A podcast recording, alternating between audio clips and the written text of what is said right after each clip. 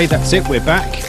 Episode 33 of uh, In Focus. Uh, we took a brief hiatus, I thought you can call it that, after the Christmas and New Year holidays. Needed a bit of a break. Um, but here we are. Yes, we're back. So this is uh, PhocusWire and Phocuswright's regular podcasts where we get an interviewee. We talk about some of the things that they're doing, talk about some of the things that we're doing. And uh, yeah, we're back. So uh, this week, excellent timing, of course. It's uh, we have an interview with uh, Martin Buck, who's the director at ITB in Berlin. Now, uh, we recorded this interview uh, a couple of weeks ago, just because inevitably he's very busy because ITB in Berlin is next week. However, obviously, it's not in Berlin. It's in uh, it's virtual, like many other events have been for the last twelve months. But we thought it would be really good to have a chat with him and get a sense of first of all how things unraveled for that show last year because i think most people will agree that it was probably the cancellation of that show as i say to him later on in the interview. It was the cancellation of that show that really was a signal i think would be the best way of putting it that things were really really getting quite bad. And uh, certainly put the industry on alert. Many of us couldn't go to berlin. It got cancelled at the very very last minute. And uh, so yeah we thought we'd have a chat with Martin, see how that all unravelled.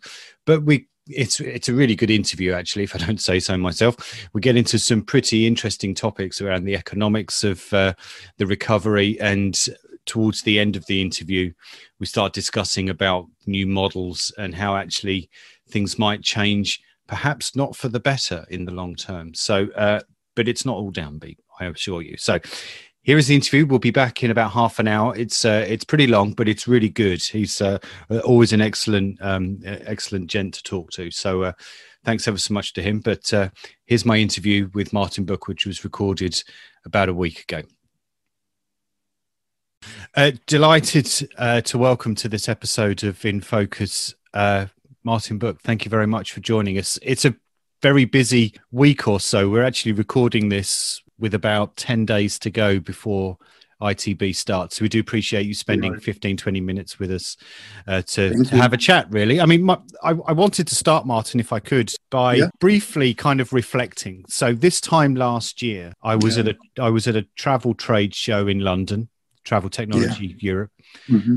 And it was the Thursday, and we still didn't know whether we would all be flying to Berlin on Sunday night. And it was that mm-hmm. particularly chaotic few days where you know, everyone suddenly realized quite how serious things were going to be. And mm-hmm. I, I, I must say, I don't envy you and your colleagues this time last year, having to kind of unravel that situation and react in super quick time. And I just wondered because so many of our listeners go to Berlin for ITB, just talk us yeah. through, if you can, Martin, how that small period this time last year when you were taking advice from your local government officials and I would assume your stakeholders, just how that kind of felt and how you had to kind of work through that situation because it must have been really difficult. I have to say, Kevin, thank you first uh, of all to uh, for for the uh, opportunity to have a nice chat with you. Um, and this is certainly, I have to say, uh, being asked about that um, week uh, one year ago. I have to say this is certainly one of the most dramatic experience I personally ever made. Mm-hmm. Um, uh, and and uh, uh, as you just mentioned, it was a very confusing time, and we did not know for a while how or what this actually meant for us, what it meant for for ITB. I remember the news several days before the cancellation where the anchorman said, now the pandemic has arrived in Milan. And uh, from, from Milan to Frankfurt, um, the uh, distance is shorter than the distance from Frankfurt to Berlin. And right. if the if the if the most prominent uh, anchor tells you that or tells it to the whole uh, population, it's obvious um, that this means something dramatic. Yeah. Um, my conclusion from it was I went to the boss and told the boss, uh, listen, I think we should take some preparations. And interestingly enough, at that point in time, um, he was very skeptical and said, "This is a, this is uh, uh, nothing of any interest for us. We just have to keep our nerves, and then uh, we will go back to normal very early," which turned out to be completely wrong. Um, so, if we had taken that common, um, let's say, rating uh, some days earlier, we could have saved a lot of um, nervosity and and uh, uh, doubt for ourselves. Yeah. So it's a classical example on one hand for this uh, uh good advice to take uh, decisions in the right time and not later. Yeah. on the other hand, it also shows how difficult reality can be, especially when you enter a situation that you've never seen before. And none of us has had ever seen it before. Um, from a nowadays perspective, it's easy to say we should have decided earlier. Okay, so now it, it came as it came. And uh, we were relying, this became obvious very fast. We were relying on the government. Mm-hmm. Uh, uh, A, because we are owned, uh, a company, a public company being owned by the Berlin government. B, because of that pandemic dimension of the whole thing, it was obvious that that normal decision taking processes would not work any longer. Mm. Um, so uh, it took the government actually three days before they took the decision to cancel the show. Yeah out of pandemic reasons. So the problem then was that it was already too late. Many exhibitors had already arrived in Berlin, already had started building up their stuff um, which which uh, created a situation where the telephone was ringing every every five seconds uh, with the question how, how, how will it go on? And uh, we could not answer it for a long time. But when the decision had been taken it was really you know like like um, uh, somebody a friend of you dies. It's really interesting because you prepare and prepare and prepare and then something happens that really goes completely against your expectations or something happens you never would have expected. Um, so our baby died in a sense and it was obvious uh, that that um, it would take a lot of strength to overcome that that emotional challenge. And i have to say the good experience that the team the itb team really proved in that situation um, how how stable they are as as individuals as personalities yep. because it was really a shift you know 180 degrees around from from doing a regular trade show to handling the crisis and handling the crisis actually meant to prepare the right uh, uh answers uh, on a legal side but also on, a, on an operational side and it also meant to um, act. And the question was would that acting be only uh, telling everybody now the show is over, although it hasn't even taken place?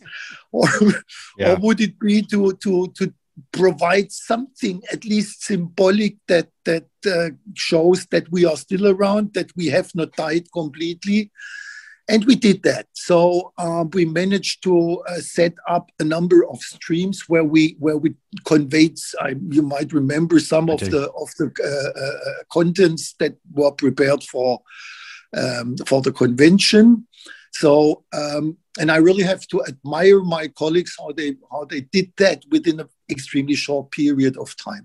So you could say this was exactly the moment where ITB now or ITB as a digital invention started. Yeah. It started then.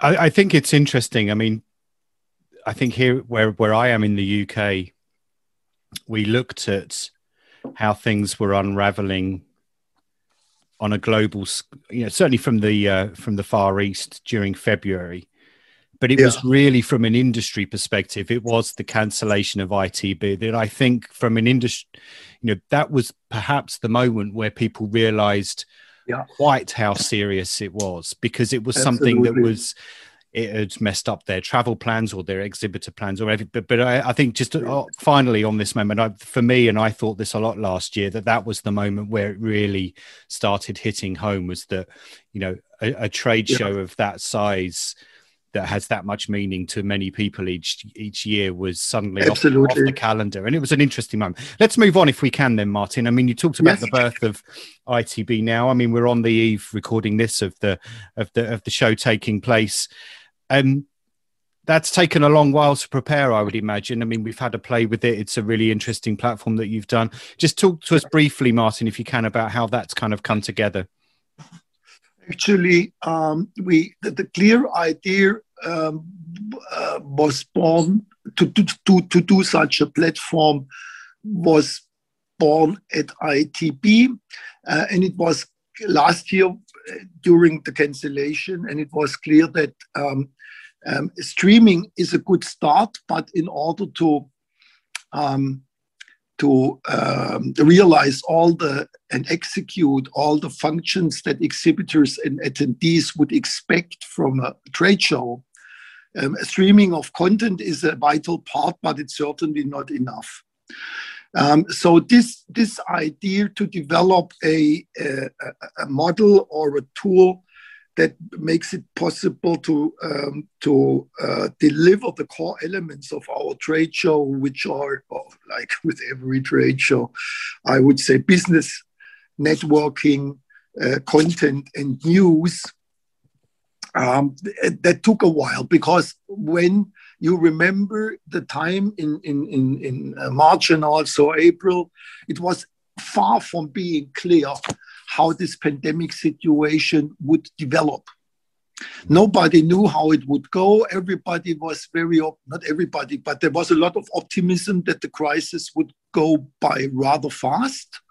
Yeah. Um, uh, um, and it took a while before it became clear that it would take definitely more than, than several weeks to go back to normal. And uh, I mean, we had two lockdowns in Germany. We had the one that started in, in, in, in March and went on until May. Then we had the the, the release, the liberalization, the numbers got, got bad again. Then we had the second lockdown starting last year uh, in autumn, which is actually now still going on. Yeah. Um, and it's still a very pending situation. So I would say uh, in for us, it was important to take a decision.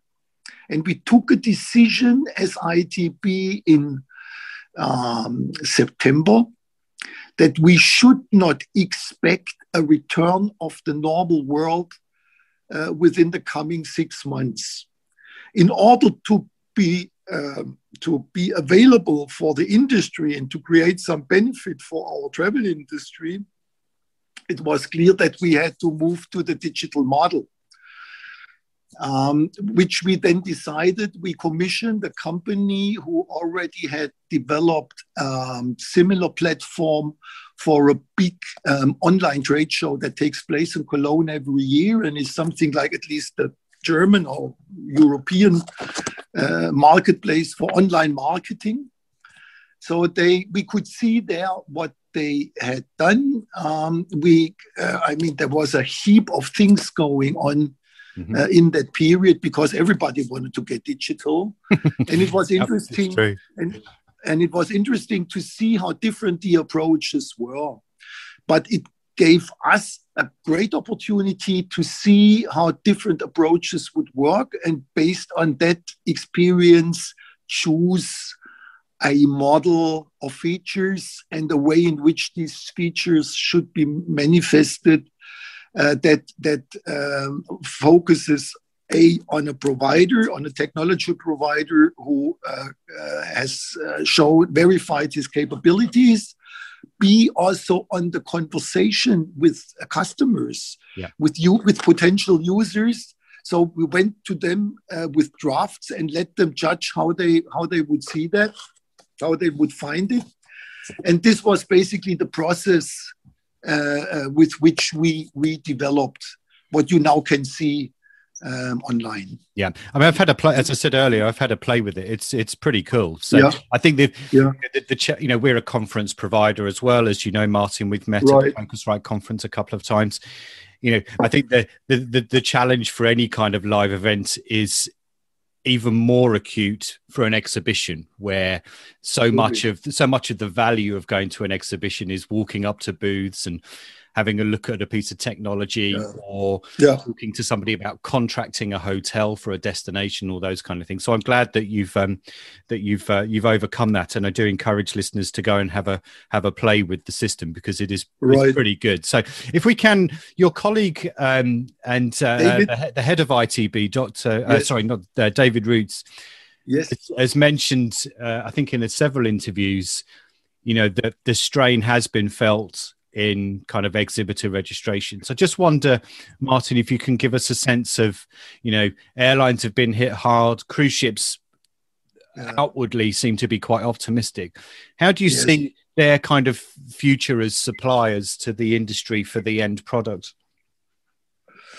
I believe that uh, we still see a degree of uncertainty in the whole market that makes it absolutely impossible at the time being or for the time being, to uh, clearly give a statement when uh, the process where we go back to normal will start. Absolutely impossible at the moment, which makes it incredibly difficult, I would say, especially for airlines and hotels, to yeah. decide how they how they manage their capacities.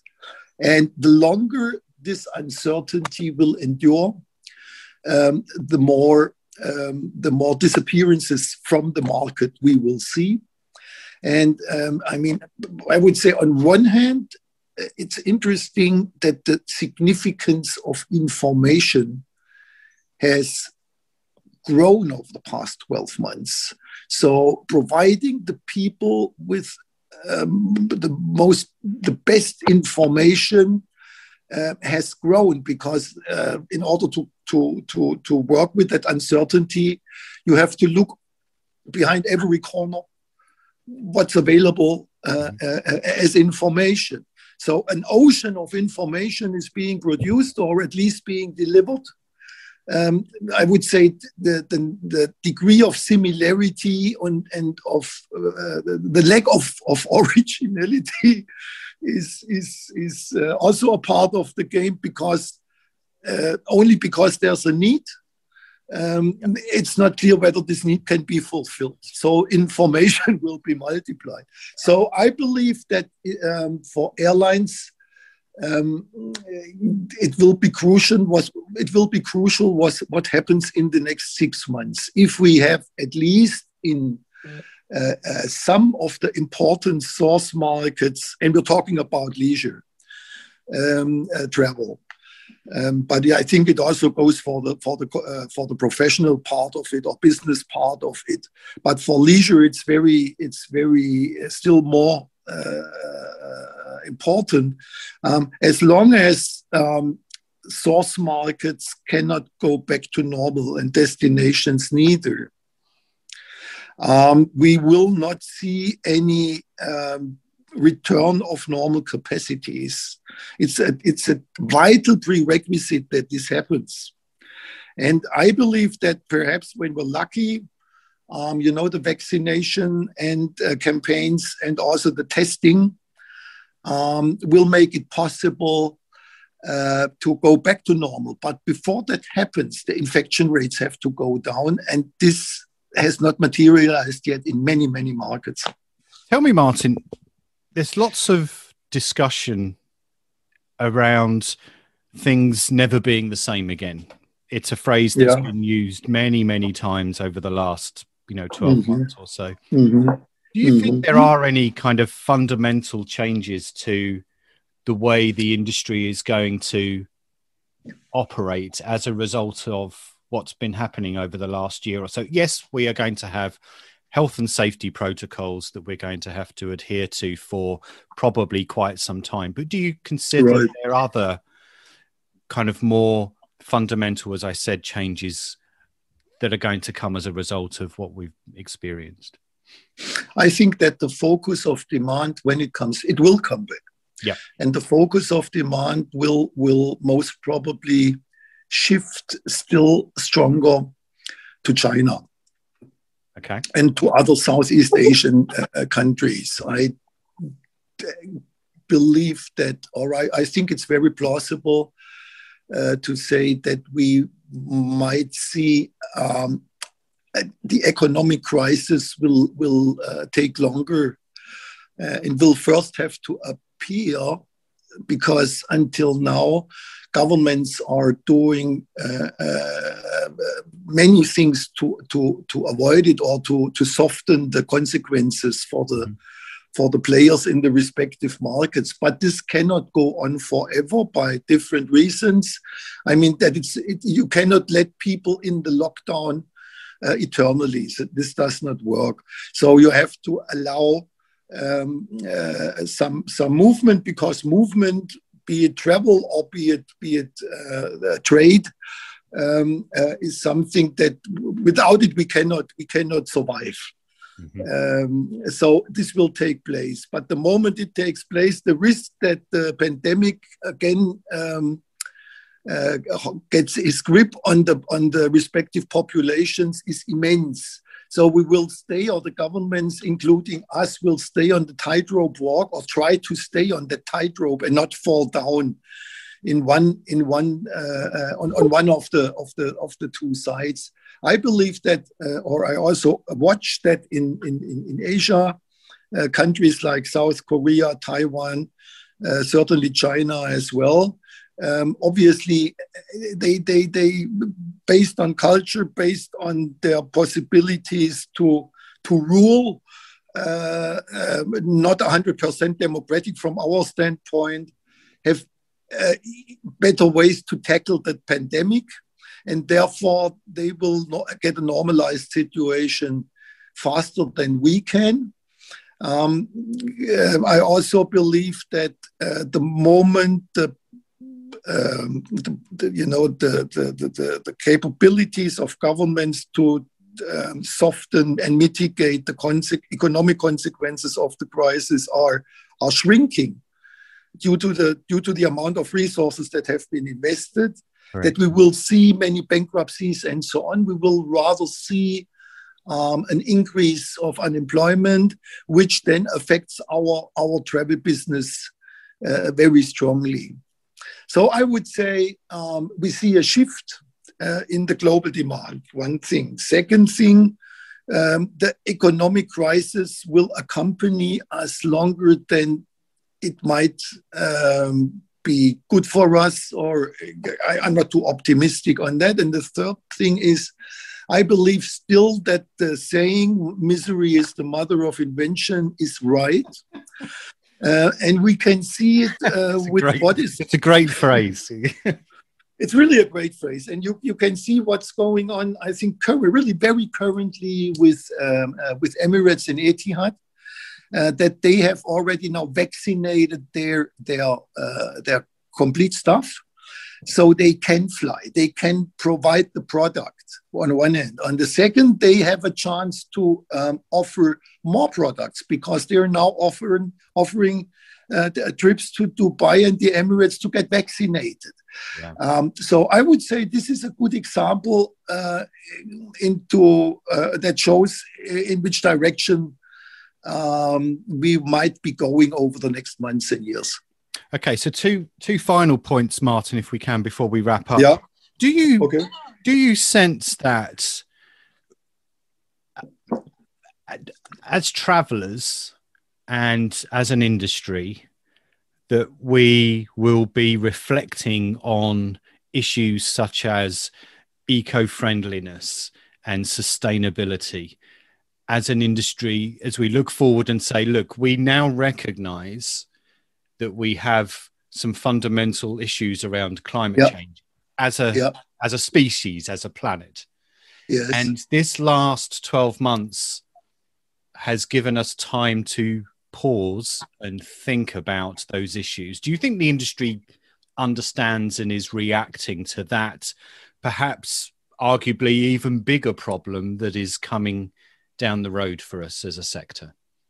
I think the problem is if this really turns out to be a substantial trend in travel demand, then uh, uh, the, require, the investment requirements are growing dramatically. This means that you um, uh, have cruise ships, for example, that that go on uh, uh, um, uh, that that go on natural gas. Um, I would say out of 100 ships, only two do it at the moment, and the rest are still based on um, so, so you could say this this style of travel is based on um, on um, ignoring the, the, given the given resource cons consumption situation of this of this way uh, of this mode of transport. So uh, the moment you do that, the moment you start investing in uh, LNG driven ships, for example, or electrical engines or hydrogen or whatever, yep. um, uh, the product will get more expensive because uh, uh, whoever does it has to uh, recuperate his investment. So one could say or, or could expect that the uh, that that the prices will go up, which will reduce demand. That's that's one thing. The other is that, for example, again in the in the aviation world, there's a lot of discussion about synthetic fuels and stuff like that. But it will take another 10 to 15 years before this really comes effect, becomes effective. Uh, but there as well, um, uh, I would say compared with the, or combined with the with the uh, potentially re, uh, rather reduced demand, prices will go up. This leads, on the other hand, to a, to a, a growing importance of uh, domestic travel and surface-bound travel. Yeah. I think that is that is something we will see in the years to come. So the over tourism problem most probably will shift. It will shift for a German. It will shift from from Venice to Hamburg, or or uh, to some provincial beaches wherever they are, because so many Germans want to go to their domestic beaches, but the beaches turn out to be to to be uh, too small to to house all all these tourists. Right. Um, it's so that could be a scenario. Yeah, it's an interesting point that you raised there about the product becoming more expensive because of the investment required to make it more green. Yeah. And so therefore demand comes down. Do we then find ourselves, you know, you're an economist, do we find ourselves in a situation where travel becomes very exclusive again because the product becomes more expensive? So, you know, there is an argument that in the 1990s, the low cost carriers kind of democratized travel heavily because yes. the prices were so low, more people could go for weekend breaks or, you know, yes. because the low cost model. But if the model if the if the if the supplier becomes more expensive, then there is this arguably two tier system that we find ourselves in. Would you agree with I, that? I, I, I, I, I think there's a lot of truth to it. Mm. Um, on the other hand, we've seen many times in the past decades that uh, any forecast about how demand would develop has turned out to be wrong. I remember many conversations about the about the influence of unemployment, which was rising uh, in the you know in the first decade of the new millennium. Unemployment was rising in Britain, in Germany, blah blah blah. But this obviously did uh, people not um, keep away from traveling. Now you could say they perhaps they don't have uh, the sufficient income, but the reaction of the market was to to make the product cheaper, and therefore a new a new a match was found. Um, I mean, things like that certainly can happen again. Um, and and um, I also believe that perhaps the um, lack of significance or the loss of significance that the European travel markets have will be more than overcompensated by the Chinese because we have so many of them. Their incomes are rising. They seem to be the winner of that whole situation um, with more income. I mean, they were travel travel champions already before the pandemic, and most probably they will re-establish this position again when the pandemic is over. Yeah. And we, as as well as the Americans, will get rather marginalized because we cannot compete with that absolute amount of economic and also um, intellectual power that's being represented by the Chinese. And they've, they've done that until colonialism started uh, in the, I don't know, 15th century. Um, um, uh, and they now they are doing it again. And that inter, intermitting period of 500 years was just a little episode in global history. and now we are going back to normal. What I wanted to say, perhaps also as a final point, Kevin, mm-hmm. um, because I've seen the surveys and we've done surveys. And if you ask people in this situation, what do you think? How does it go? Would you be prepared to adapt your personal travel behavior to the to the new challenge? Everybody says yes. Yeah. But when you're looking at the at the stats afterwards, it turns out that people uh, uh, did not care at all. So they're still eating meat like hell, and they still want to travel to Mallorca like hell. So uh, it's two different things. Mm-hmm. And I mean, I certainly say uh, nothing uh, surprising. Uh, I mean, our world is based on, on the I- ignoring of facts um, uh, when it comes to cons- con- consumption decisions or consumer decisions. We, we are, we've been doing many things that are absolutely eco unfriendly for a long time. And nobody has, has, has, has forced us to take the aircraft instead of, of riding a bike. Uh, however, we did it. Yes. So I, I, I think the rational dimension of this and also the moral dimension of that um, first has to be confirmed by the real development uh, uh, of demand the moment normality uh, returns. And we're still uh, far away from, from normality, uh, which makes it more important to have a marketplace like ours uh, where, where, where industry players can discuss um, what, what will be happening and what's happening at the moment. So it's a very poignant and uh, very thoughtful way to end things there. So, uh, Martin Buck, I hope that the next time that we get a chance to talk, it will be in Berlin in March 2022. I absolutely, I, and we'll be having I'm, a beer together, Kevin. I'm looking forward to that. I must I must say I miss my annual trip to Berlin. It's one of the highlights of uh, of my kind of professional year because I love the city and I always enjoy the show. So I wish you all the best for ITB 2021. Thanks ever so much Thank for joining us on In Focus and we really appreciate it. Thank you. Bye bye.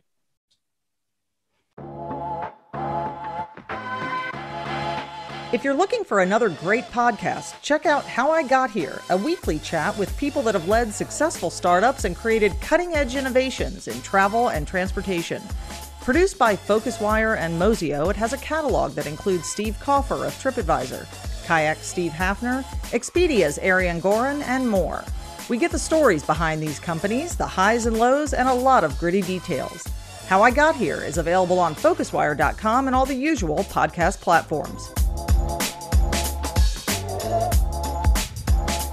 Okay, our huge thanks to Martin there, and uh, best of luck for ITB now, as it's called, uh, next week. Um, as I said in my uh, chat with Martin, I'm particularly saddened about not being in Berlin next week. It is one of my favorite cities in the world and uh, have always enjoyed my visits there. I think it would have been if I was there next week, probably my 14th, 15th uh, year in a row that I've been out to Berlin for ITB. Anyway, best of luck, Martin, and uh, we'll catch up with you another time. Right. So, uh, lots to uh, tell you about in the two months since we've uh, been away. Lots been going on. So uh, the PhocusWire Pulse events started in February. The first one, which was under the title Safer and Seamless, was um, actually really good. We were really very pleased with how that turned out. All those interviews from the event are now online on our YouTube channel. Um, we've got interviews with Terry Jones, Catherine Grass, Florian Krammer, who's a professor of uh, vaccinology, so a really important person uh, this year to hear from. Clive Bork from Dayon, Brandon Balcom from CWT, Alan Murray Hayden from IATA, and uh, I interviewed uh, Gloria Guevara, who's the CEO and president of the WTTC. So, all really good interviews, actually. So, as I said, they're all on our YouTube channel. Our next FocusWire Pulse event is on March the 23rd. So, uh, just under three weeks away. Goes under the title Loyalty for the Long Haul. Uh, we're getting speakers confirmed. Uh, if you go to the PhocusWire website, uh, you can see details on there and register for that. We also have the uh, Future Proofing Travel series, which is kind of we've morphed the new reality interview series that we ran for uh, about 20 odd episodes in 2020. That's now called Future Proofing Travel. It's sponsored by Travelport. Thank you very much. And uh, the next one of those is with Stephanie Jones of the National Blacks in Travel and Tourism Collective. That's on March the 18th. And that'll be my colleague Jill Menz who'll be doing that interview. So look out for that as well. Uh, Phocuswright Europe is uh, obviously going to be virtual, but we have the dates for that. That will be in June. Phocuswrighteurope.com. So uh, go and visit that. We're starting to pull together speakers for that as well. So uh, uh, that's coming up in June. So really, that's uh, all for me from now.